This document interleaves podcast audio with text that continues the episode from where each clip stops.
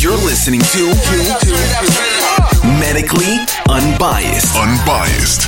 offering an unbiased discussion about all things medical. See? An unbiased opinion. Medically speaking? Yeah. Medically unbiased.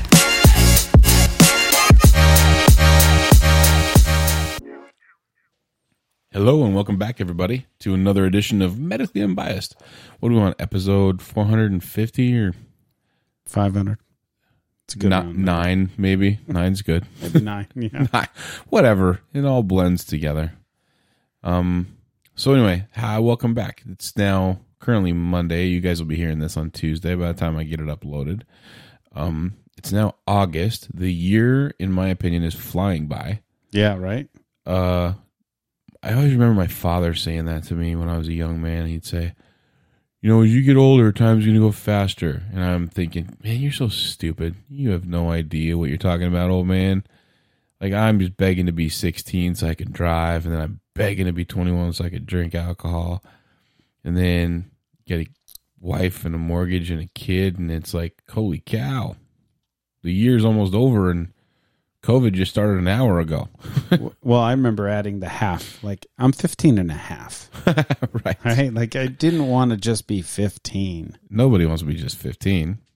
Half. You're, 15 and a half, man. you were further, closer to driving. yeah. by yourself. Closer to 16. Clo- Yeah. You know, 17 and a half. Closer to 18. Nobody's like, I'm 39 and a half. Far from it. Nobody does that shit. They're like, oh, I'm still 29. Yes. Still 29 and three quarters. That's what I, that's how I wish my friends happy birthday now. I'm like, happy anniversary of your 21st birthday. Oh, I like that. yeah. As opposed to just happy old man birthday or whatever. I try and celebrate anniversaries now. So, You might as well. well, you know, it's COVID. We only get so many of them. Yeah. So, a uh, couple things today. We're going to talk about sleep, uh, which I think is super important. And I know that all the news is COVID. We talked to COVID on the last few podcasts, and we'll probably inevitably speak a little bit about it today. But I wanted to touch on something that's very important for health. And as society tries to become more healthy, I think this is one major thing that is overlooked in the medical community. And it's not even, I don't know, I don't think most doctors even ask questions about, well, how much sleep are you getting? You know, unless unless you think the patient has, you know, sleep apnea and then you're asking questions. But if you're not digging into those types of information or parts of information of the patient, then you're not, you know, asking about sleep. And that's a very important, uh, very important thing. Oh yeah, sleep is needed. It helps us feel better. I mean, how many people and even too much sleep actually can be have a negative effect on us. Yeah, it can be counterintuitive. I mean, I sure. I can tell you numerous times when like my sweet spot is I don't know, 6 to 8 hours, closer to 8. Okay. If I exceed 8 hours and get into 9 or 10, yeah, then I wake up tired. It's the weirdest thing. Think you'd be wide awake. You'd be like, oh, great, 10 hours of sleep. This is awesome. And then you wake up, you're like, I can go right back to bed, man. yeah, it's too much. It's too much. Yeah, there there definitely is a sweet spot, and everyone has a little different one. But I do know that you know after listening to different people in the in the space of the study of sleep, you know Matthew Walker is one of the number one elite guys and discusses it. And he said recently on a podcast, he said that the Guinness Book of World Records used to have a record that allowed you to stay up the longest. The person who could stay awake the longest period of time would get whatever the Guinness Book of World Records. We were awake for seventy eight hours, whatever the number is. Yeah. He said that after numerous studies, they abolished that. For me, it's so dangerous because the dangers of you having severe unintended consequences for being awake for that long. And I know there's people listening going, "Well, I know somebody who was awake for 72 years, never slept, he just did coke and was crazy." No, no, no. They probably slept at some point in time, and he wasn't. The stimulant wasn't there. He finally slept, Yeah. or she, or whoever it was They crashed hard. they crashed super hard but it's more dangerous so his his comparison was kind of hilarious and it put into perspective for me how important sleep was and he said that you can fly to outer space in a hot air balloon for Red Bull and then jump out of it with a parachute strapped to your back. And that's less dangerous than trying to win the longest awake time for the Guinness Book of World Records. Yeah, that's interesting. That's a pretty good analogy, Yeah. visual cue on how important sleep is. But I would venture to guess most of the people who listen to the podcast, all five of you now, probably work in the medical community. And you're getting little to no sleep because if you're if you're working graves, like we've all worked graves, you still work graves, Ron. So when working graves, you're oftentimes flipping back to days on Yeah. your days off to be mm-hmm. with your family, and then flipping back to night. So you're you're losing periods of time in there, and your sleep's kind of jacked up. And even if you've done it for a long time, it studies show that it's not the best sleep. No, it's not. I mean, I've had to work. I have workarounds, right? So I go and you know I sleep before work, sleep after work. It's hard to you know when somebody doesn't wor- work nights. It's hard to explain to them, you know, the importance of me getting my sleep. But as a night shift worker, I hate to get up at five at night after I've worked that morning, slept all day, woke up at five, and then be like, all right, I gotta f- go back to bed at nine. I Yeah. know, I know when I go back to bed at nine, I'm waking up at two or three in the morning, literally awake. Bright eyed and bushy tailed and ready to start your day Yeah. when But- nobody else is. But then, you know, when my wife or kids, you know, wake me up, try to wake me up earlier, say 12, 1 o'clock, I keep telling them, you know, listen, waking me up in 12, 1 is fine, but you can't expect me to stay up till 10. Right. It's like waking you up at 1 in the morning. Well, because people who don't know, we get off work at so if you work graves, you work a twelve hour shift. You're seven p.m. to seven a.m. But you're different. You work six to six, right? 6 6 30. Okay, six to six thirty.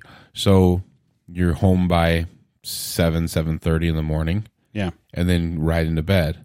Right into bed. So if they wake you up four hours later after you've been up for a 12 hour night shift, which is more draining than a 12 hour day shift, because I've done both and I can attest to the fact that the night shift is, even though you're in a building that's sometimes don't have windows in the ER, you don't have windows. Uh, ICU rooms generally have windows in the rooms, but sometimes the ER doesn't have any windows. It's still more taxing on my body physically than being at. I could do a 16 hour day shift. Like I could do a, a shift plus a four hour holdover. Yeah. I would not do a four hour holdover after a night shift. No, because I, I already know at, at the 12 hour mark of, of, of when I woke up at the 12 hour, 12 hour mark, I'm already, I can already feel tired and ready for bed. That's why it's easy for me. Yeah. Not everybody. No. There's not a lot of people out there that can just go home and go right to bed.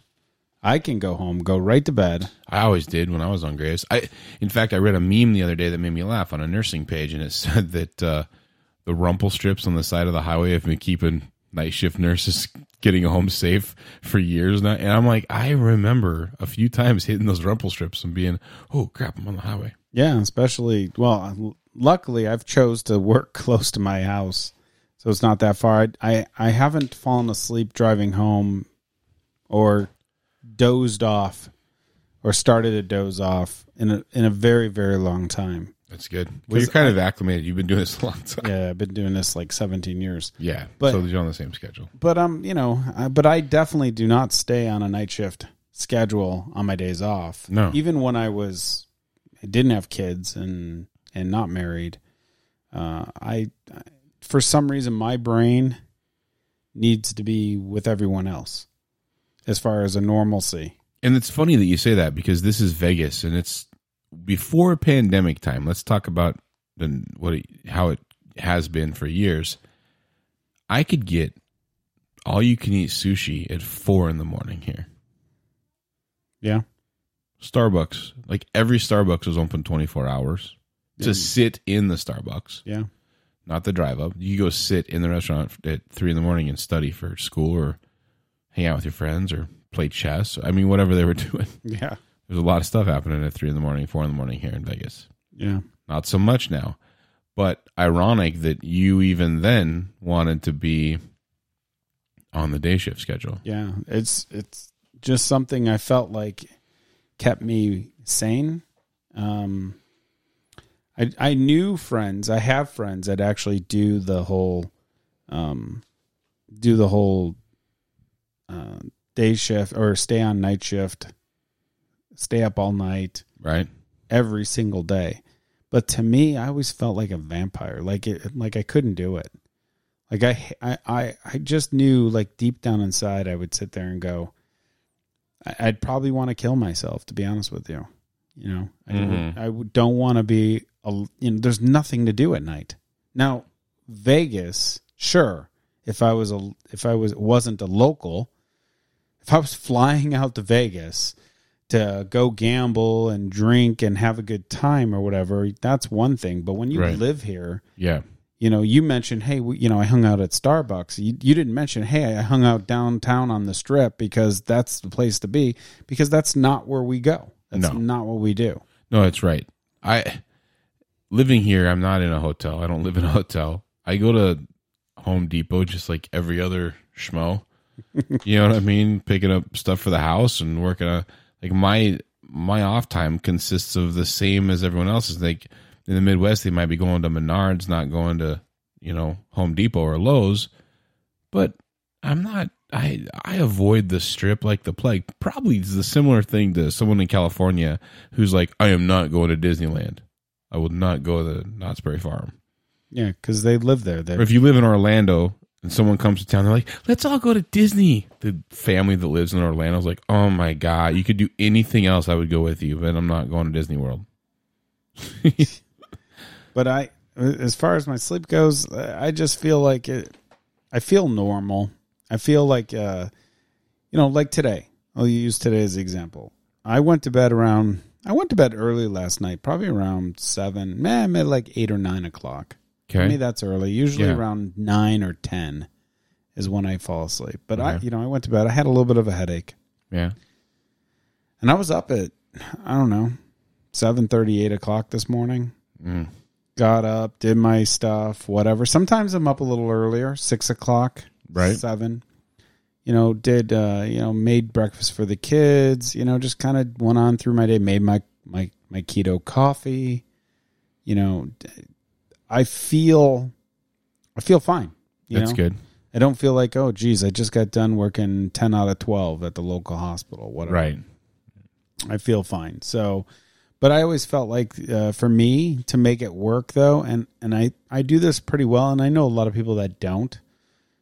The day that they go back to work, for me, like I'll sleep at nine o'clock, I'll get up at seven in the morning, and then at 12, 1 o'clock, I'm back to bed, Yeah.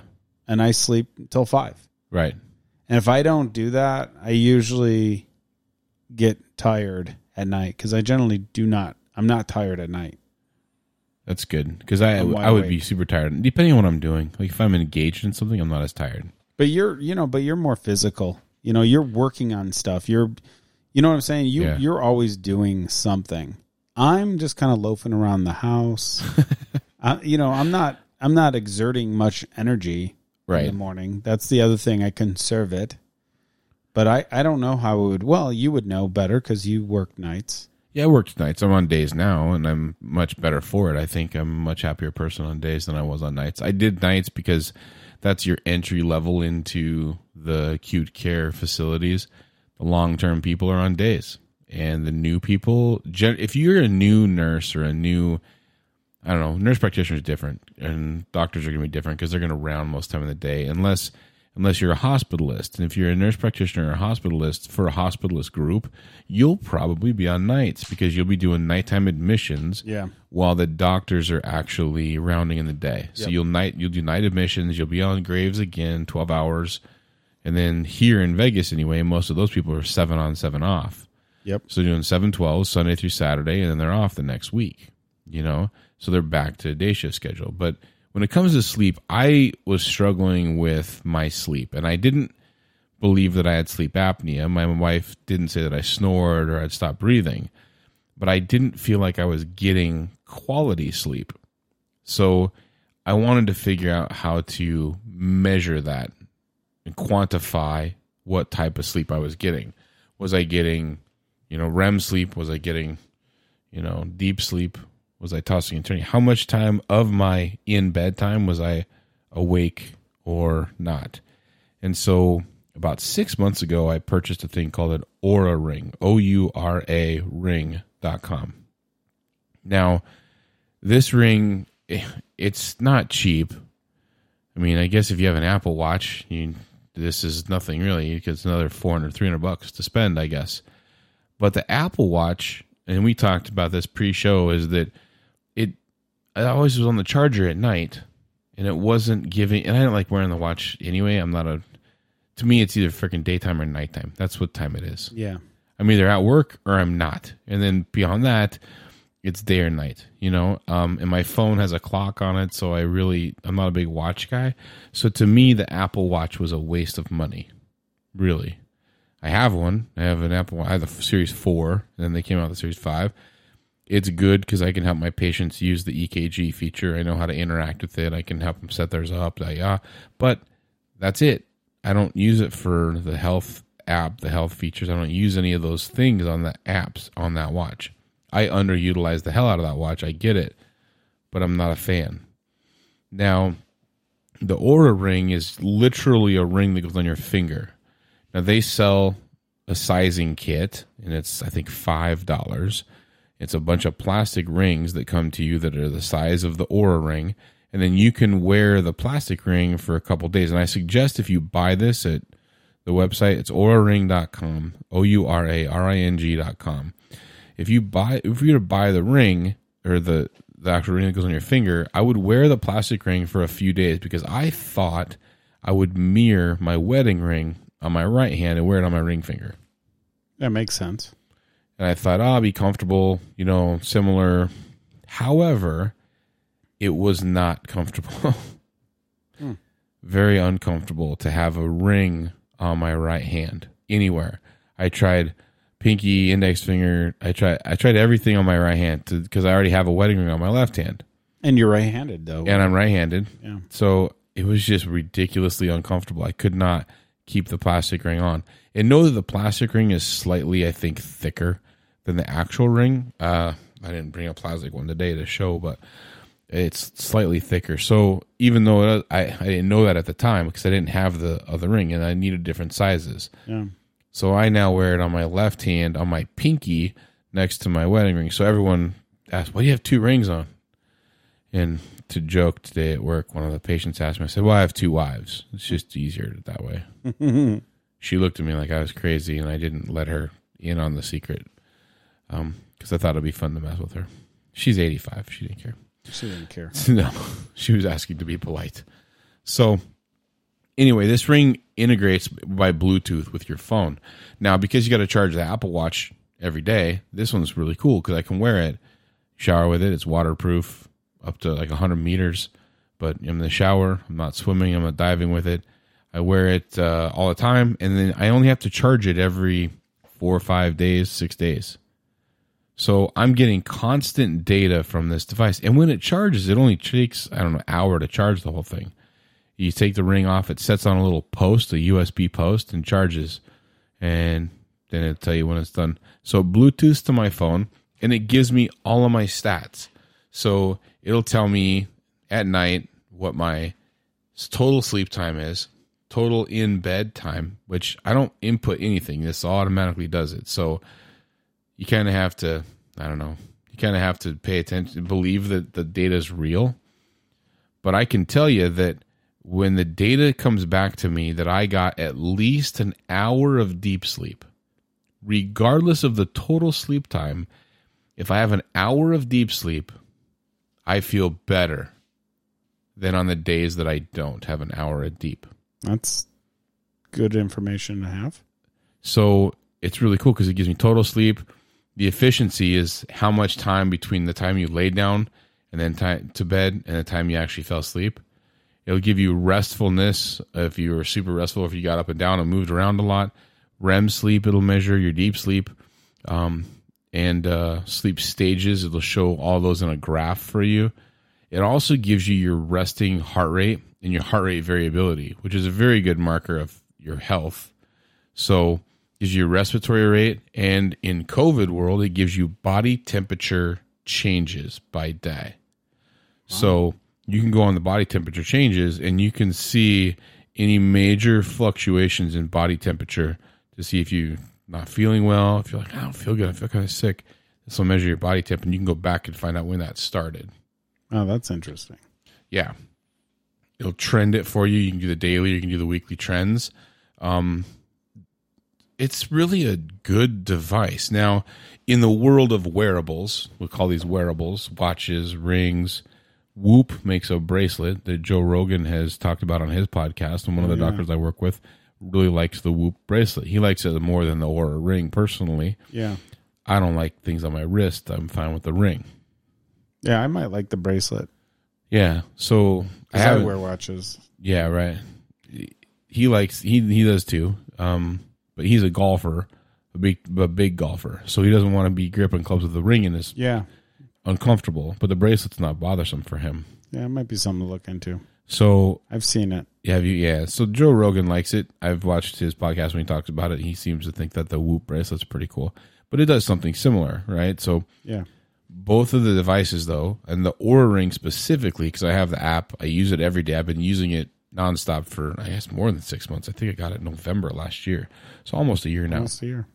um the one thing i found is that i don't it doesn't have a spot in the software for me to put messaging or data in.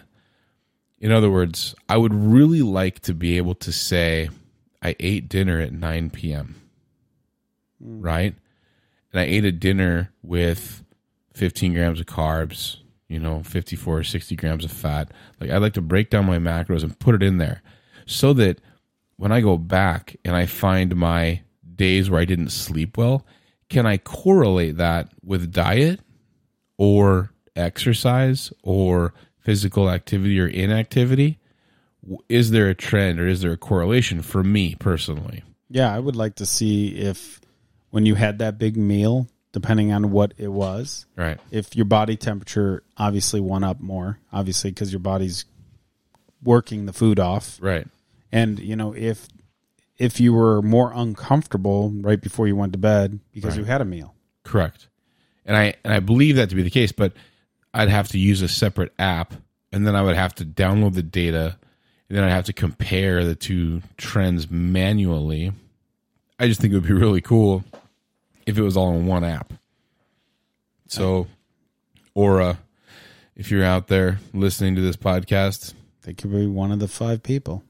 it could be, honestly. I mean, this is a highly si- we pack in this in this one to one and a half hour podcast. We pack about fifteen minutes of really good information in here. Good stuff. in Yes, I mean it's it's dense, very dense with data and knowledge. Um, but we spread that out so that you know. We don't bore you so much. Right. I mean, it's so much data. It'd be just like listening to your lecturer from high school. And you'd fall asleep. It'd be horrible. Then you need an oura ring to find out how long you've been sleeping during the podcast. It'd be a win, really. So anyway, the, when it comes to sleep, I highly suggest you look at uh, you know Matthew Walker's website if you want to understand more about how sleep affects you or negatively affects you um, because he's got a ton of data on here about you know how he's trying to correlate he's actually correlating lack of sleep to early onset dementia. So um it's pretty fascinating really that you can uh, he started looking at alzheimer's disease and brainwave patterns is what he where he started with dementia, but he didn't get anywhere with that. He was having trouble getting the data. And then he noticed that if he was monitoring brain waves with people while they're sleeping when they're not aware, he would get way more results. And he's found that people who didn't get good sleep, like maybe presidential candidates that are out running for political office right now, Oh yeah. You know, I mean, in the basement. well, or in the Oval Office. I think you know, Either Trump, or. Trump says as much stupid shit as anybody, right? Goofy stuff. I think any president doesn't get a lot of sleep. That's my point. Look at how they age, you know, and look at Obama. Obama went into office like looking dapper, you know, that great voice, the good speaking voice. Mm-hmm. He came out eight years later gray. Yeah. I think he was shorter. I mean, not later, but it just he didn't. He looked he looked freaking beat down, dude. That job wears on you, Yeah, it does. and they're up from the crack of dawn probably till way past dark. They're not getting sure eight they- hours of sleep a day Yeah, I'm sure they get woken up for things too. all the time. So look at the physicians, young residents that come to you. It- It's just past July. We're a month into your R1s, your first year resident docs that are in the hospitals, all your teaching facilities. Those doctors look beat down. Yeah. they're they're residents for a reason. They call them residents because they're there all the time. So true residents, like hardly ever, seldom leave the hospital. Now, this isn't like Grey's Anatomy. They're not sleeping in closets and dating, you know, messed up coke addicted nurses. But mm-hmm. you know what I mean? I'm just saying that there's something to be said for the amount of physical capacity you have and the mental capacity you have when you're not getting good sleep. Yeah, I, I, I think you're right. So to me, the Oura Ring was my. It helped me know what my body was doing, and if anyone's curious to like figure out themselves what's going on with them or how to fix their stuff, like to me, that's part of being your own biggest advocate. So you can go to a doctor and say, "Well, I'm not getting good sleep at night," or you can call your nurse practitioner or your PA and say, "I'm not getting good, very good sleep at night." And they're going to give you the you know textbook answer that says, "Well, you need to not eat before you go to bed and stop drinking caffeine."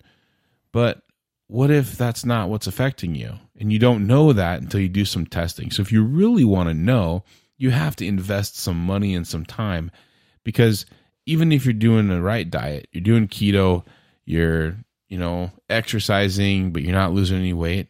What if you're under a ton of stress? And right now it's stressful because of the whole no jobs thing. People are out of work. So it's stressful. You're not sleeping very well. All of that is going to increase cortisol production and you're not going to actually have Yeah, stress. Good weight loss. Stress is huge. Yeah. Can't emphasize that enough.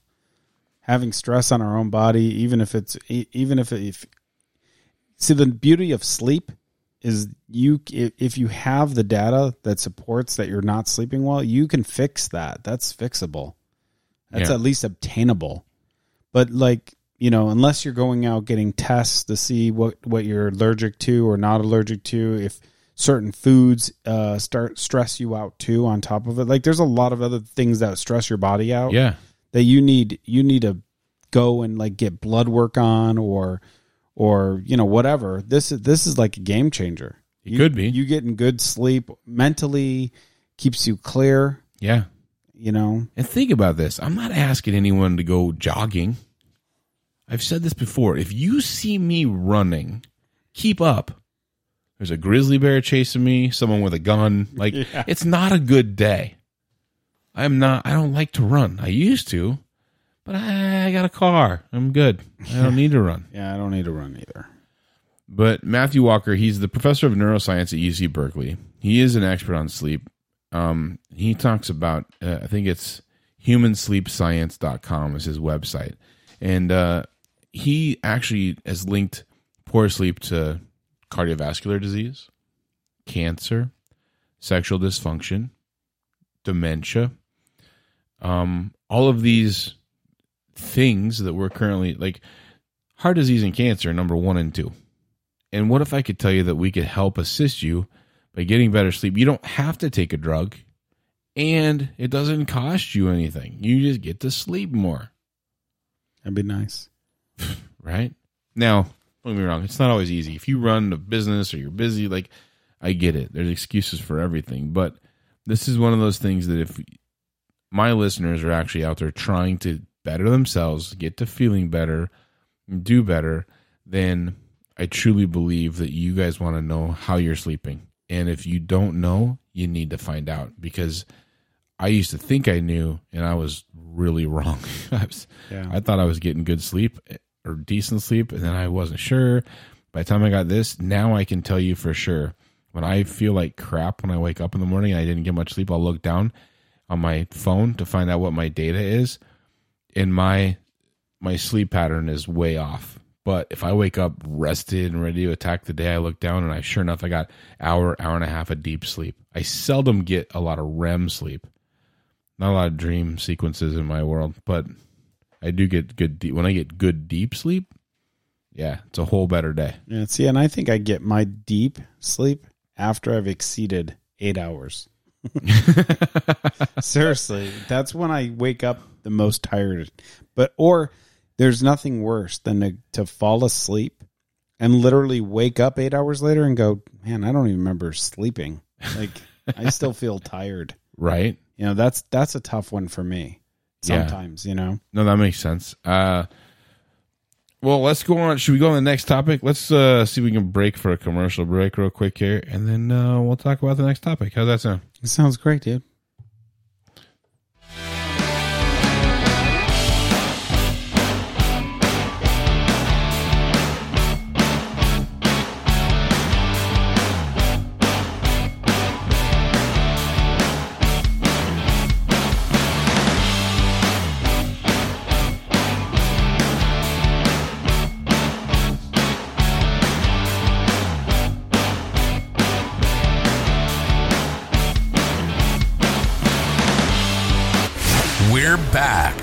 Medically Unbiased. So, what do you have to talk about with us today, man? Well, we could talk a little co- little COVID, baby. We could go back to COVID. More COVID I- news. I don't know. We could talk local stuff too, which is- interesting, especially about COVID. Yeah, there's some interesting stuff. Uh, you showed me a website earlier today about the actual counts, and it's honestly probably one of the best pieces of data I've seen on COVID. Remember, we've talked extensively about this. Yeah. And the lack of transparency from every entity out there. Yeah, and I think they're starting to compile and get the data. Well, at least the CDC was, and then Trump said something about having him have him get the data. Then I think people got confused. Well, I think it's Like, been who gets the data? I don't. It, it- Trump's not handling anything. Like everyone think. I don't understand. Like he's literally like, oh, four more people died. Like he doesn't know. He's told stuff. No. He has no clue. No clue. What's coming? What's happening? He doesn't know. Well, nobody, nobody does. no. But here's the even even Fauci said the other day when he was being spoken to by I think it was Senator Johnson. Okay. I, I don't I, I can't remember, but you know they asked him, you know, um, Dr. Fauci, you're saying people should social distance, wear a mask, not be in big groups, right. and then the next question is, well, should they not protest? And he, um, uh, uh, well, that's not for me to say. That that, well, you say a lot of things about a lot of things. You know, you you talk a lot, Yeah, he talks about a lot of stuff. all kinds. We've of stuff. shown on this podcast that he's contradicted himself numerous times. Th- so You don't need to wear masks, people. Masks are bad for you. Yeah, so it's frustrating to hear him. It's an honest question, you know, protesting or not. Okay, if you're in if you're in a big pile of people and everyone's yelling and screaming and throwing rocks or pleasantly protesting or aggressively Antifa protesting, you know, Yeah. the the reality of it is if you want to stop the spread, then maybe you should revert back to social distancing in Yeah. those protesting. Hey, you can protest. There's nothing wrong with it. But you don't need 9,000 people in a in a, you know, 10 foot square. That's all. Spread it Right. out a little bit. Get uh, megaphones for Th- people. I think they probably have them. I haven't seen any protests, but I'm I'm thinking they probably have. but so the struggles, you know, the struggles that we have is, you know, Fauci doesn't understand, you know, Fauci can't answer the question, but he's the one that he should be directing it. And you know, there's people out there that are making the argument that well, he's just trying to stay on the Democratic side. Um, you know, he doesn't want to he doesn't want to mess around with politics, but it's been all politics or, you know, this health crisis has been nothing but left wing versus right wing. It's been very difficult from a medical professional. You know, me and you, dude, we're stuck in the middle of this whole thing. Yeah, I get asked questions about it all the time, and uh, like when's it going to stop? What's going to happen? And I, you know, I'm pretty middle ground when it comes to my politics. I I will go after both parties equally because I think they're all a bunch of. But politics aside, I'm looking at the science of masks and how they how they work, and I keep going back to what we used masks for eight months ago in January. I used a mask to protect me from the other people when it was an N95 high particulate mask. Now, there's all these internet gurus out there that will say crap like, well, it's a respirator if, if it has two straps on it. If it's got two straps, it's a respirator. Mm. Oh, shut up. It's a freaking mask, N95 mask. And then they're like, well, there's an exhalation valve because some N95 masks, not hospital versions, but there are N95 masks with an exhalation valve. Well, our hospital won't allow visitors to use those masks because when they breathe out, just the air that's leaving their body goes right through that exhalation port. Funny how far opposite world we've come on masks in just a few short months. Yeah, it's crazy. And I noticed the other day I was working on my house, I was at the hardware store. They have cases upon cases of surgical face masks. Wow. We didn't have the production capability. We were short masks. Now that they're twenty nine dollars for fifty. It used to be five. five five for a hundred. Yeah, right. It was five bucks for a hundred Yeah. delivered Delivered on Now- a Sunday. on Sunday with a full moon. Yeah, I mean, again, the mask thing it goes from the people who say that they're doing right and what's so j- again, just for reiteration, I think we should listen to this. Right now in the United States, people should not be walking around with masks. You're sure of it because people are listening really No. closely to this. Uh, right now, people should not be walking. There's no reason to be walking around with a mask. When you're in the middle of an outbreak, wearing a mask might make people feel a little bit better, and it might even block a, a droplet, but it's not providing the perfect protection that people think that it is. And often, there are unintended consequences. People keep fiddling with the mask and they keep touching their face. And can you get some schmutz sort of staying Of- inside of- there? Of and- course, of course. But when you think masks, you should think of healthcare providers needing them and people who are ill. And you know what's, Right You know what's funny about that is he's absolutely one hundred percent correct In that particular in that clip, yes, statement alone. and that was in March. 100%. 60 minutes. That right there, if he said that when when I don't know, can you pull up the the Johnson clip of Fauci or whatever? Oh yeah, I'll see if we can pull that up. So when he asked that, he asked that you know about the protesters, like should they stop? You know, because you know the, about not wearing masks or wearing masks or whatever. Mm-hmm. He could easily have said that same statement right there and said masks do not work with protesters. As a Right. matter of fact, they don't work with anybody that's wearing them because there's, you know, as he's saying, you're touching the nose, you're touching the mask. You actually potentially could make things worse. And I always, I true, truly feel that, I truly feel that masks give this self, this, um, um, I, Fake sense of security. sense of security. Thank you. Yeah. Thank you. and I, I, I truly do. You know, but there again, I get so frustrated seeing you know, people not only wearing masks, they're wearing gloves. I mean, all that stuff just really pisses me off, anyways. Well, it doesn't necessarily piss me off. I mean, if people want, actually, let's make sure everyone's clear. That doesn't piss me off at all.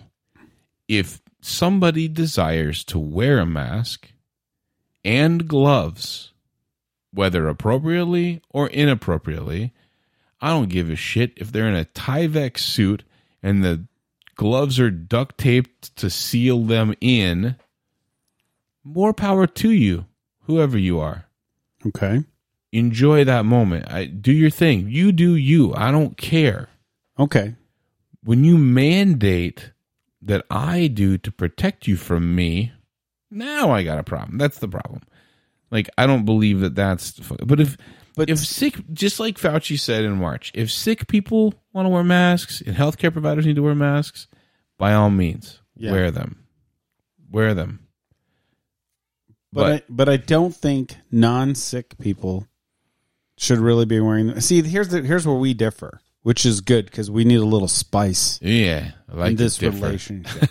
I like it. is that I see somebody wearing the gloves and the mask, Right. and they have this false sense of protection, Yeah. though they feel they could touch every living thing. Grocery shopping being Yeah. one of them. Right. as opposed to okay i'm not wearing gloves i better be careful with what i touch Yeah. because obviously maybe i touch my nose none of these people are pulling out any type of antiseptic antibacterial anti anything they're not putting it on their hands they can give two shits about it because you know what they got their gloves on it's okay and they've already touched their phone Yeah, but at the They've end of already the day, touched their f- nose. They already there's a lot of things going on, and especially What's you know, the I- I- difference now than they did? They did because that shit I back lo- I six months ago. Yeah, but here's what I love. I love the I love the opportunity. Now, if you go to medically unbiased on Twitter, you'll see this really really sweet video. so it's this guy. He walks up to to Domino's, and he must not have a mask on. no, he had a mask on. He had a he had a shirt, t-shirt looking mask on. So he must not have the appropriate mask for the Karen out there that was working at the store. This particular person who's telling this person, you know, you need to wear, you know, you don't have a mask on. You're not wearing the correct mask. You can't wear just your shirt. As she is having this conversation with this intelligent man, Thank you. Her mask is on her chin. Literally, you can see her lips, you can see her nose, and she probably touched it about, I don't know, 10 times as she was frustrated and upset with this customer coming in to order uh, an effing pizza. Yeah. So, I, I mean, this is the kind of shit that I talk about that, that drives me batty too. And I, I think here's what we do agree upon is, is the arguing, you know, that why does that person have a right to say something to you when they're not properly wearing their mask appropriately? I don't think anybody has the right to say anything to anybody. It's not it's not my job to protect other people. I'm sorry, it's not. I treat other people as a medical professional and I protect them for as much as I can. But if we're going to be consistent in this protect everyone message, why are cigarettes still purchasable? Why are they available for purchase when we know they cause cancer? Or alcohol. alcohol causes drunk driving and stupid things and it makes the send button on your phone that much bigger you know i mean alcohol makes goofy guys oh. like me dance Or phone. Or or texting and driving. Like why why does your phone work while your car is running why is there not a system that when you start your car your phone is completely disabled and unable to be used in the car so these are all things that we don't focus on. We focus on shit like masks because you could kill other people. Yeah, well, that's my argument with the whole mask thing. Some and Karens out there can see it, and they can, you know, they can the, the medical mob or the non medical mob can yell at you for not wearing it. And then when you when you you know when you want to be a smartass, but even though it's just as effective as a mask by pulling your shirt up above your mouth and your nose. I mean, what's the difference from this person walking out to the goddamn uh, parking lot, finding a mask on the ground, and throwing it on his face. So There's I- no difference. A buddy of mine said that the other day. he was joking, of course, because I know him well enough to know that it was a joke, but it was so funny. He said, uh, You know, I went to the store and forgot that I needed a mask. So I found one on the ground and went into the store. I'm like, That's perfect because how sad is that? First of all, why is it on the ground? Why are people throwing all their garbage on the ground? We're Yeah. pretty trashy people if that's what we're doing. And second, they don't give a shit where you got the mask from, what it's made of, if grandma knitted it. It doesn't matter. So then it becomes a, you know, do as I say, not as a no, no. And then I, the first early on in this, I heard the argument that, well, my, my surgeon must wear a mask to protect himself from my horrible organs that are diseased. Is that what the problem is? I said, no, but he also doesn't touch his nose and his face yeah. doesn't touch anything. You know, so Fauci now has said, uh, he what did he say? So he was asked the question. Material, uh, gloves, are handkerchiefs effective? Um, can you talk about PPE for the general public? Well, you know, the best PPE for the general public, if possible, right now, is to maintain the physical and social distancing. But as we've said, That's true. Yeah. Fine, stay away from people. You don't need masks, right? Yep. He goes on. and I think all of us would agree, there are certain circumstances in which it is beyond your control when you need to do necessary things, like go to the drugstore and get your medication, go to the grocery store and get your food, mm-hmm. that in fact you need some supplementation to just physical distancing. And that's the reason why some time ago the recommendation was made, I believe it was Dr. Redfield at the CDC who first said that, about getting some sort of a covering. We we don't want to call it a mask because back then we were concerned we would be taking masks away from the healthcare providers, but some sort of mask-like facial covering. Where it's needed, Right. where it's the most important. So he even says on this interview published in May, May 12th, that the reason he didn't make the mask, wanted to make the mask end date, is because it's not helpful and they were needed for healthcare providers. Right? Yeah. Which are treating the sick patients. Yes. So he didn't he didn't say that you need it for the patients that are sick. You need it for the healthcare providers that are wearing it to protect themselves from the sick people. There you go. He never, ne- no one has ever said, well, we need masks for all the coronavirus victims Yeah. so Well, they can protect us from themselves. CDC is changing their story a little bit now. They're they're trying to put blame back onto the American people. You know, Ah, yeah. There's, gonna be, which is there's enough blame to go around everywhere. which is you know crazy, crazy So- talk. I think for the time being should be a very regular part of how we prevent the spread of infection. And in fact, the more and more as you go outside, right here and where I'm sitting in Washington, D.C., you can see many people out there with masks on. Which Well, So now everyone needs to wear a mask. Now, those, that's two months apart, 60 days. Yeah, from the no mask, that's stupid. You don't need masks. That's a waste of your time. To now, if you listen to how he says things versus how he said them, just just his presentation, he's couched this conversation in a much different tone than before. He was very cavalier in his first, you know, conversation on 60 Yeah. Minutes, more like a real conversation with somebody. yeah, Yeah, kind of like masks. nah, man. Yeah, right.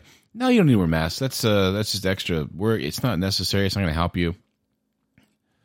He's pretty nonchalant and having just a general conversation with the interviewer Yeah, on 60 Minutes.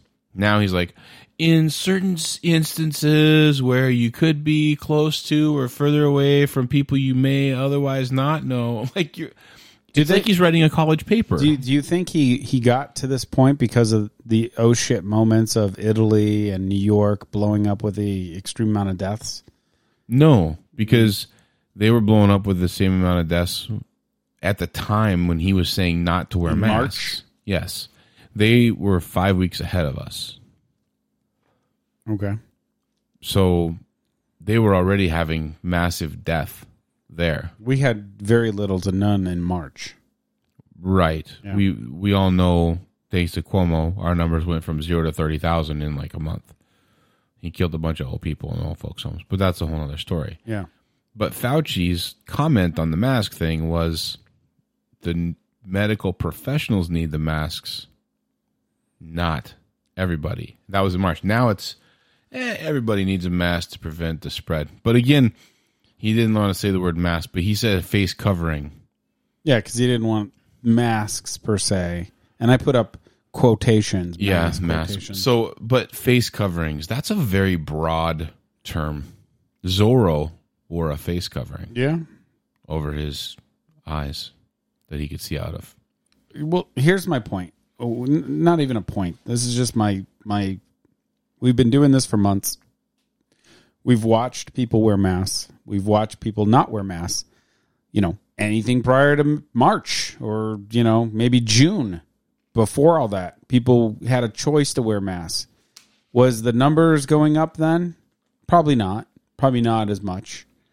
Uh, we've been told or mandated to wear masks in the hot zones, I guess you would call it.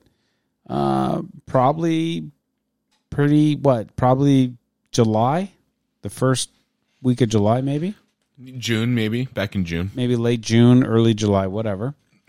Uh, numbers still going up. Now, granted, we're testing more. I think Nevada is around 12,700, 12,700 people a week. Yeah.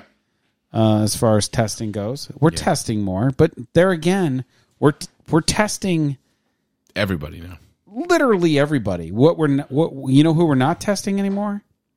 The super Sick the elderly. yeah, because that's who we tested first.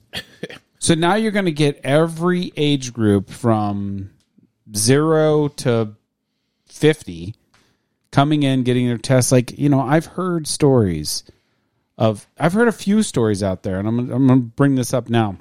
A few stories. So a couple things. One story of well, my wife wasn't feeling well, so I decided to, to take her to the uh, UMC, Emergency room. which is one of our one Trauma of our, one centers here. well, no, no, UMC has a testing center. So Oh, does. UNLV. They have Okay. testing spots. And you know, while I was there, eh, I figured, you know, why not just test me too? really? like why? Like there's a lot of people that are just being tested because guess what? They have seasonal allergies and maybe they're starting to feel, you know, My uncle, brother's nephew's dog died. And then- he could have been COVID. I I, would- petted him six months ago. Yeah. So I'm going to get tested. Well, here's the other thing. And I've heard this, and I would love to, you know, if anybody has experienced this, I would love for you to reach us out at, Medicallyunbiased.com. thank you, or even hit us up on Twitter. Add medically unbiased, ironically enough. Yeah. Um, about people that have actually gone to these clinics, waited in line, filled out their information, and then after about an hour or so, because the lines are quite long, just said, you know what, I'm out, and left. Yeah. And then all of a sudden, four days later, get a call saying that their COVID test was positive. Yeah, I've heard that stuff too. I would love, I would love to hear actually somebody that actually experienced that because I've heard that too. Yeah, but I've never spoken to anybody that's done that. I've always heard through third party, Yeah, me too. right? Like- and so I, I can't believe it till I hear But it. yeah, I agree. But I'm not saying. But here's the thing: I'm not saying that it that you know people are just are just go ahead and just make everybody positive. I'm not. Right. I'm I, I'm not advocating that that's the case. But with the amount of people, twelve thousand, you know, we're twelve. Who knows what Florida is, right? Mm-hmm. I'm sure their numbers are quite higher. You know, Maybe, I don't know. We could look at it there, up. there potentially could be there, there will be mistakes mistakes do happen i'm sure there's a plus there's on on statistically i'm sure there's a plus minus there's a delta there's all that Yeah. so the other the other question is um if you're getting if you're getting the tests you know is it is Yeah. it as critical to know oh great we had you know 10,000 cases today Right. You know, really the conversation should be, yeah, with the 10,000 is maybe a hundred people hospitalized from the 10,000 Well, or whatever. so there's a lot of info out there on whether or not the treatment and the and the amount of positives and negatives are any good. Like Nevada does have a really good website here. The one piece of data they're missing is it's not differentiating between positive total tests done or they have total tests. It says molecular tests. Total tests 60 641,000 tests. Uh, they did 4,639 of them today. Or that might have been yesterday's, and it says plus. That might have been yesterday's numbers. Out of all of those 641,000, there's 51,000 confirmed cases, Are those but only 847 deaths. Well? Is the fifty one thousand one hundred ninety nine cases? Are they all each individual person or multiple tests per person. Yeah. It doesn't tell me that. It also doesn't tell me are they antibody testing? Is this is this the antibody positives lumped in with current active positive swabs? Right? yeah? Doesn't tell me. So that I mean I like the data. It's way better. It even breaks it down by gender, age, and that was kind of funny looking at the age category in Nevada. So of all of these people, you're talking the 20 to 29 year olds make up 22% of the positive cases in Nevada. Mm-hmm. Men and women are equal 51% female, 50% or 50, 49% male. And then, uh, the elderly population is only 7%. The 70 plus population, only 7% in Nevada. And then 9% from 60 to 69. And then the numbers continue to get bigger as you go down the age scale. That's pretty Except- cool. Do the do uh, children? What is it? Zero to um, Oh, yeah, 0 to 10, 3% it says. yeah. 3%. It- However, when you, I mean, in this, in the 10 to 19 is only 8%. But that's still more than the, the so if you're looking at why the kids aren't going to school, this is what they're looking at is this stuff. However, what it doesn't tell me is if it's positive, currently positive, or if they have, you know, titers or developed antibodies to it. Well, get you know, getting back to the whole mask thing too. If masks truly do work, which they're saying would help slow the spread down, Right. why are so many people still testing positive?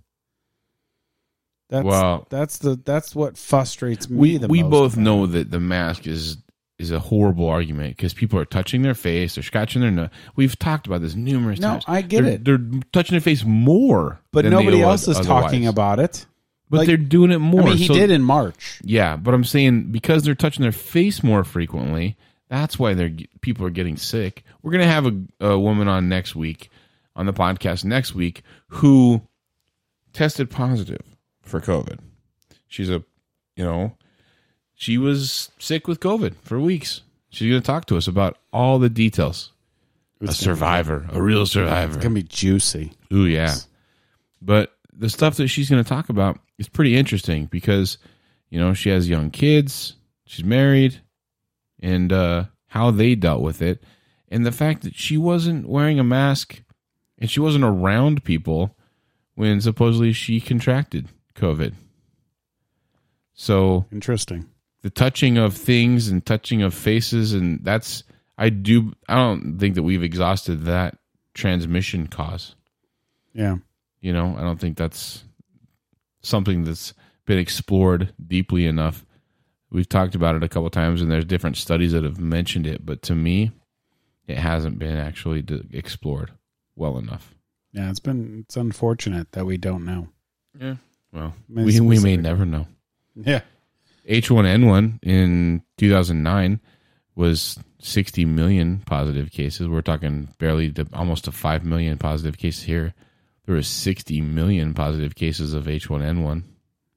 Yeah, and I heard there was there was uh like eighteen thousand deaths of up to eighteen, like zero to zero. Yeah, the young the population that was affected the most disproportionately was 0 to 18 year olds yeah. on H1N1. No masks then. No, didn't hear any masks. No global No. shutdown. No shutdown, no social distancing, none of these terms that we have become so familiar with now. That didn't exist. But 60 plus million cases of H1N1 in 2009. Now, if we look at death rates in the US of COVID, I think we're about Um, so in Nevada, I know it's really low, but U.S. confirmed cases 4.8 million.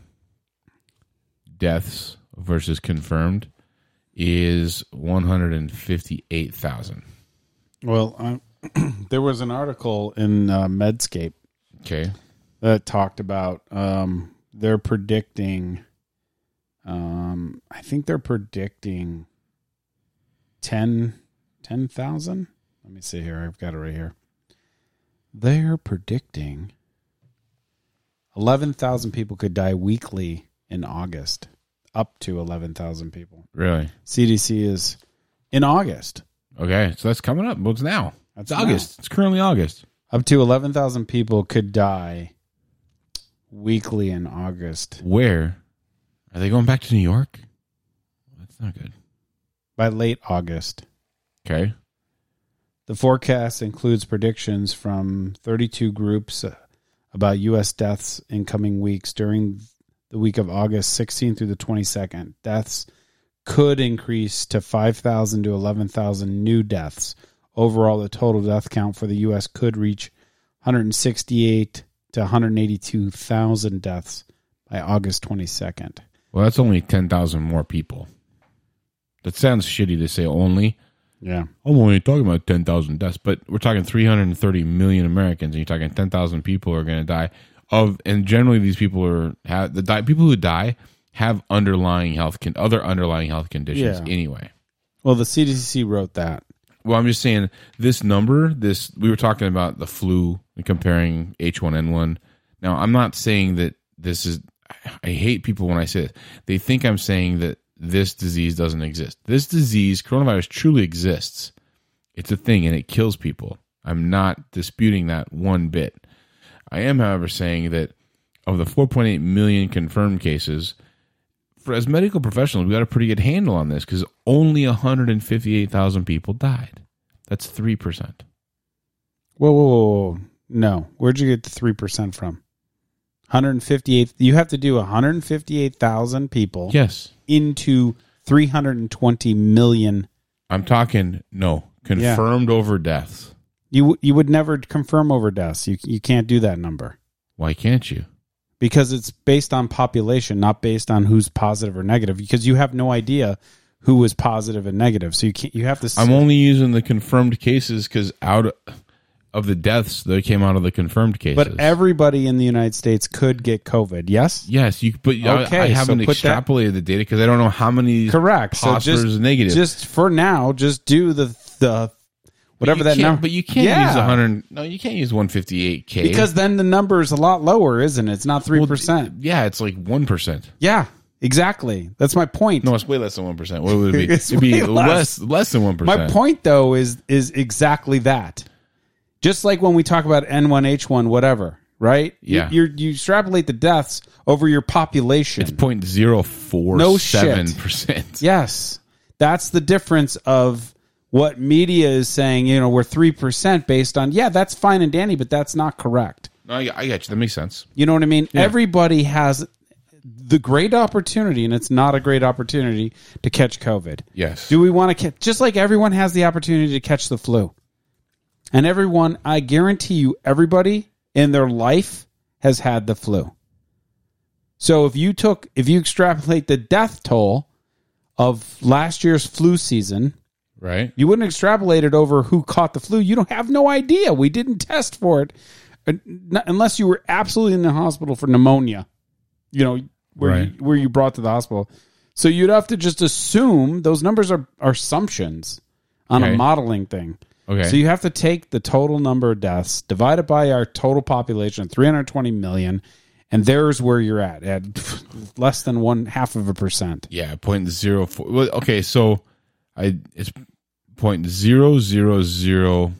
I'm sorry, point zero four seven eight seven nine. And if you do it for Nevada and their pop, just Clark County alone, it's like point zero zero zero zero zero five or some shit. yeah, it's really low. Super low. So right here, they're saying that the H1N1 2009 flu pandemic was estimated that for the world's population, um, estimated that 0.001% to 0.007% of the world's population died of respiratory complications associated with H1N1.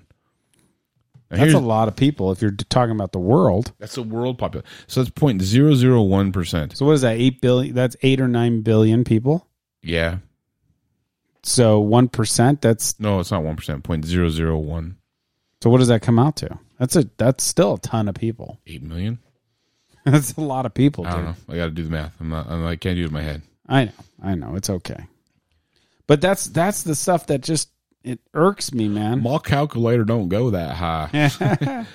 Not, and it's nothing to do with you. And and I thought the same way. You know, well, let's divide that total deaths into total cases, but you really can't because you're just confirming on people that have physically gotten tested. How many people? And we've No, had this sense. argument. I like that. Yeah. How many people have we told to go home, stay home?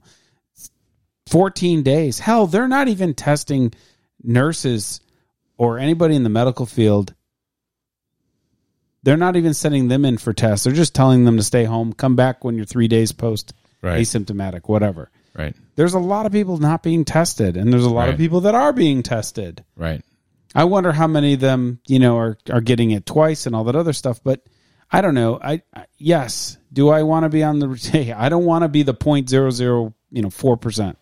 No, but that's 8 million people at the 0.001% that died worldwide, globally. If there's 8 billion, if we estimate there's 8 billion people worldwide, It's eight million people. 8 million people died from H1N1. It's insane, dude. And And we're at we're at, at what at glo- globally on coronavirus, half a million. globally on coronavirus, we're at 691,000. Just not there yet.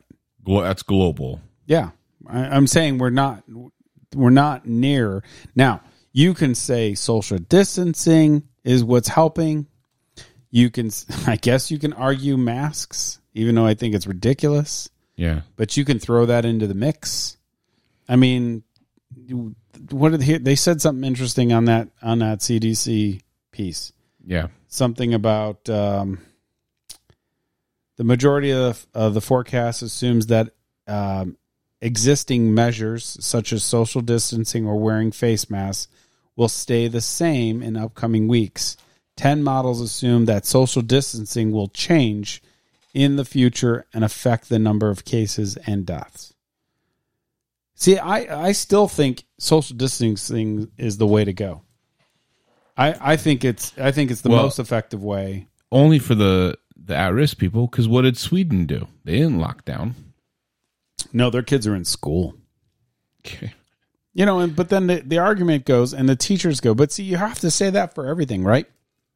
For what? Kids are germ magnets or kids, you know. But they were the ones affected in H1N1 in 2009. They were the ones dying. But I- I'm just saying that th- that's the risk you have when you're a teacher. You're going to be around sick kids. Now, you would think in this day and age that people that have a sniffling child or a temperature child would keep them home. The only problem is, well, they probably would be home because you know what? Half the people, especially speaking for Nevada, mm-hmm. are not even back to work yet. They won't be back to work. There's going to be, this town is going to suffer It's going to suffer bad. for a long time. So, so if they're you not, might be getting $2 steak and eggs for it to get people to come back. yeah, like if if if they're not back to work, well, then they're going to be home. They're going to be able to keep their child at home. Right. They're, they should be able to do the right thing. Is what I'm getting at. but how are they going to afford to feed them? What do you mean? School schools give a, Clark County gives away free food to all these kids. These kids can get meals every day they go to school. They go. But they're not school. going to school. Well, I'm sure parent. You know, I can't worry about every I, parent out I there. but- can't either. But what I'm saying to you is that you can't say that they're going to eat at the school when the kids aren't even going to school because of this 0.01 percent Yeah, right. death rate. glow like U.S. based death Just rate. Just do Nevada. Eight hundred It's and something divided by 800 deaths Just by- Clark County, two point three million divided by eight hundred. yeah, it's, It's so minuscule right now. Correct. It's now, nothing. don't get me wrong, people. There are people in the hospital. The Clark County, I mean, the numbers for Nevada, There's you know 900. Let's see, it's uh, page me- one. Page one. Let me pull it up. There's for Clark County. There's 947 current hospitalizations confirmed. 205 rule out or suspected cases. so a little over uh, 1100. Yeah. and then there's 326 in the ice. There there are sick people out there. There are sick. There's gonna be sick people. Yeah, but there's sick people. There- there's this pisses me also- off because there's sick people. Like, Not all, everyone is. First off, everyone who's listening who's in Nevada. Let's make this very clear. At least I can speak for my hospital. I'm not naming names, obviously. But just for our hospital, what I can see, you know, 20% COVID, 30% COVID maybe. We're full, don't get me wrong. We, I mean, we're we're we're not at max capacity. we're always full. We talked about that. Yeah. I've never op- I've never operated in a situation where the hospital was. Well, we got fifty percent capacity. But I think for Nevada, I mean, especially for Las Vegas, I think, you know, hospitals need to keep a better eye on their staff. They need to make sure that they're getting their sleep. They're not being asked to come to work five, six days a week because of shortages. That's constant though. Like there's a lot of things that that employers should really work. The problem is is that because the, it's a global pl- pandemic. It's global. So we'll just we'll take out the global. It's United States pandemic right now. There's nurses that you would normally bring in, they call travel nurses. You would normally bring in. You're not bringing them in. They're going to who's got who's paying the highest dollar. Yeah, who's got the big bucks? Who's got the big bucks? I get offers all every day from travel agencies because I was going to travel for a while. yeah. I still get offers every day. Absolutely. I've seen offers as high as five thousand a week. I've seen it. Uh, yeah, like to New York, I've seen it almost six. Yeah, My my point though is we're not getting the people that we normally would have gotten, and they're it's not available. and it's summertime, folks. It is summertime. So when wintertime comes, Yeah, and you know a good analogy is um, Game of Thrones. I never saw that show. oh my God, when I've never. I'm one of the five people who's never seen that show. It's show. okay. You're one of the five people, maybe the five people that listen to this podcast watch the show, so they know what I'm talking about. When they say winter's coming, I'm telling you right now, winter is coming, and there's nothing stopping. Now you may see more of an elderly prop, um, elderly population getting sick because they're now coming from wherever they're coming from, Chicago, East Coast, whatever. They're coming to Nevada to get out of the wintertime, Yeah, and they're coming here. Florida's going to get hit the same way. A Yeah, lot, of, a lot of East Coast New Yorkers go to Florida for the their winter. The only retirees. yeah, the only saving grace I can see is that you're not stuck in an air conditioned room in the winter. in here. Yeah, you can at least be outside if you want to go to dinner. You can probably eat outside. You could probably not be so confined to a small space. yeah, You know, which is which is one of the the things we've mentioned in previous podcasts. so I just, you know, I just get, I just, I would love to see some thought on getting some things taken care of here. You know what I mean? We're getting the right, the, the people, maybe having hospitals collaborate with each other.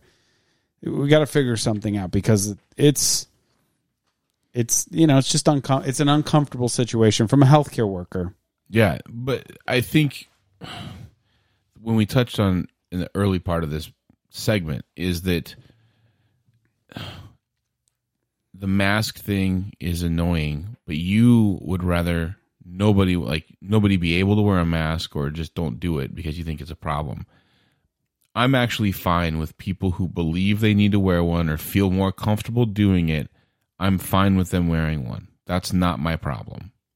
My problem is them telling me that I need to wear one to protect them. I'm like, well, if you've got a fucking mask on, aren't you protected? safe, right? I thought the whole. But as the numbers show, dude, that you're not. But you know, and I'm fine with that too. Listen, you want to? I wear a mask now. It's not like I'm fighting the system. I wear one every day at work. I wear one in every store I go in. I follow the rules. I'm not being a jerk. you know, listen. You know, we mentioned. You know, are you the guy that actually pushed the cart into the cart rack, or are you the guy that just throws the cart? yeah. You know, at the front of your. I, I'm 50 50. I've I've decided. I've thought about that question. I'm Have you? 50-50. I'm So- always putting my car in the I- rack all every time. Well, then you should be the one that follows the rules all the time. I no do. issues. I do follow the rules. Doesn't mean I like it. Yeah. So I don't like I don't like the rules, but I have to do it because I have to do it for my kids' sake. Yeah, I got to keep my I job. can't listen. The, the local hockey center stopped all stopped all um, winter session and three on three skating, not because there was an increase of children getting COVID, because the families were bringing in. First off, they were told, you know, listen, if you bring your child to this facility, you need one, you need one, uh, one parent. Parent there, yeah. Well, there was like five. People brought mom, dad, grandma, grandpa, everybody. Some were wearing masks, some weren't wearing masks. Okay. Like, so they shut it all down. So the only reason why I'm wearing a mask, so it doesn't get shut down. You know what I mean? I'm trying to do this so my kids can still have Some n- semblance of normal life. yeah. Like it's it's so some Karen probably called the state Yeah. and reported them for, you know, large gatherings.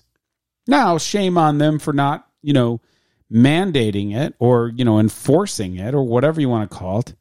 Now, my son and everybody else's children are out of the leaks. So now they're they're doing all these, you know, one-on-one things, but you know what's amazing for them? It's all fees. they're oh, making they're Oh, probably making way more money doing that than they would to spend $500 on a 10-week session Right. they're they're probably pulling in five hundred dollars in ten weeks just on stupid stuff. Right. So th- I wear a mask, so my children and anybody else's children can do the things that they love to do. Because honestly, I wouldn't wear a mask. I wouldn't. No. I'd be that guy that left that cart in front of my car.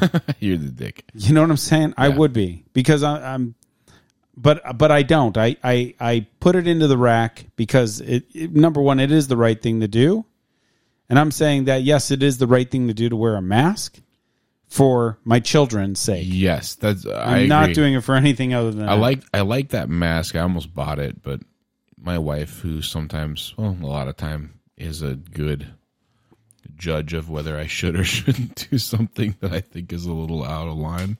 Oh yeah, what was that mask? It said, uh, "I'm only wearing this mask to keep my job."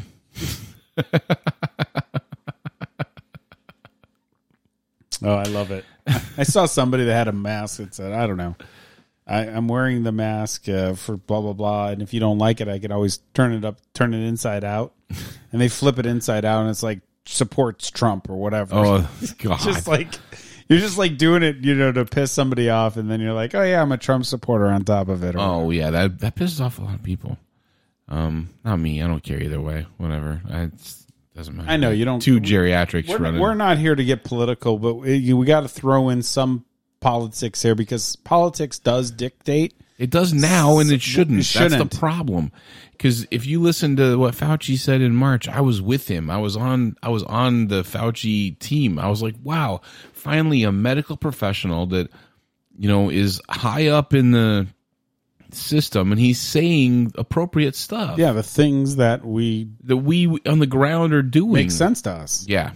Like I agreed with him then. He's like, you don't need to wear masks.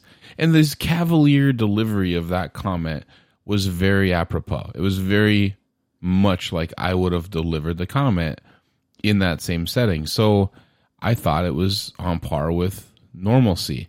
And as this entire system has become more politicized, we've now become it's now become an issue where Oh, yeah. people are changing their tune Even or changing even what they're he's saying. changing his tune.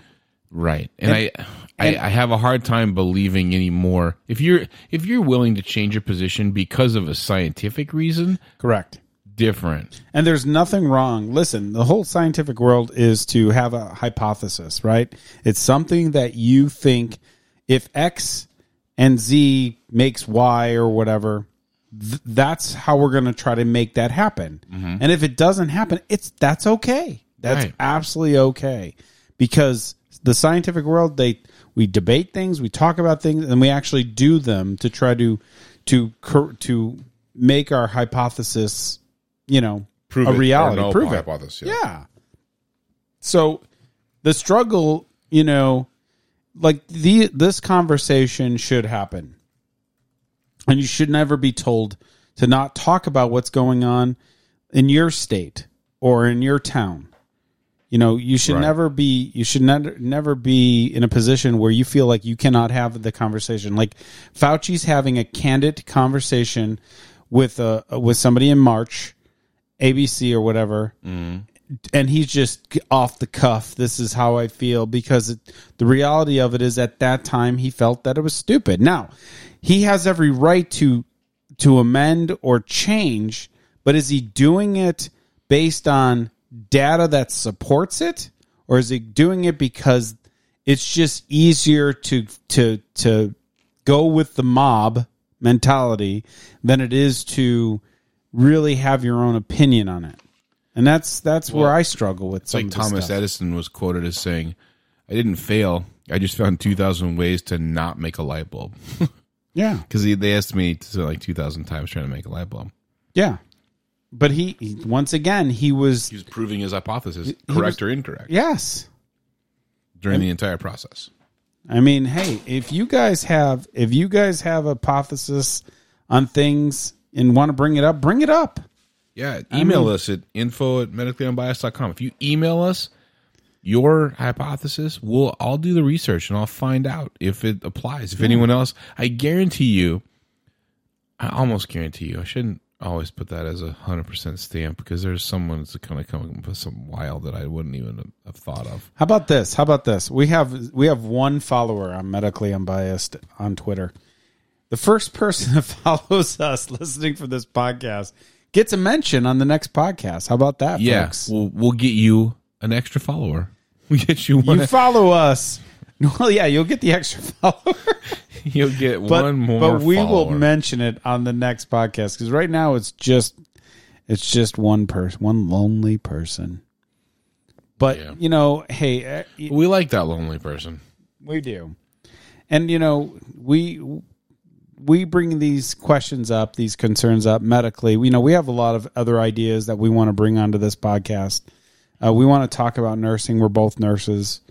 Uh, we want to talk a little bit more about you know the effects of nursing as a new grad. Yeah. coming into the the world of nursing, especially in this day and age, right? Right. How about this, folks?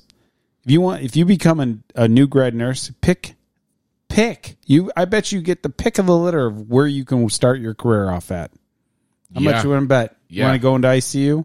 Absolutely. Yeah. You're going into ICU. Right. You want to go to medical, which is you know medical med surg floor. That's all day, right? You want to go to intermediate care, pro- progressive care. You got it. Right. You know, though those those opportunities for people that are interested in going into nursing school are there for sure, one hundred percent. Because They're if not they're going away. if they're allowing people to come out of retirement who haven't worked in five years, years, right. or twenty years or whatever to get their license renewed and to get back into the field is because there is a need. So we we have you know, we want to not necessarily talk about COVID every single time, but we do want to incorporate some some stuff that onto this medically unbiased podcast that we think it's important Yeah. and interesting and i think it would be interesting you know especially if you're you're on the fence you know oh i'm 30 or 40 years old should Yeah. i go into nursing yeah why not You're right. you know why not No, this is a great topic for next time. We'll bring that up. We'll talk about how you get into the medical field. What what prompted me as an electronics engineer Ooh, to yeah. change careers and become multiple careers yeah to become a medical professional. You know, uh, yeah, because there's some there's some good that's some good stuff there. it is i mean you know the money's not terrible No, but the longevity is perfect. it's perfect So I hope you had fun listening to our podcast. Uh, and we'll check you next time.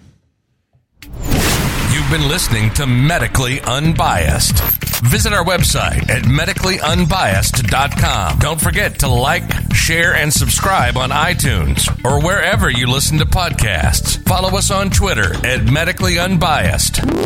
Listening to this podcast does not create a doctor patient relationship. The Medically Unbiased podcast is for general information purposes only. Thanks for listening.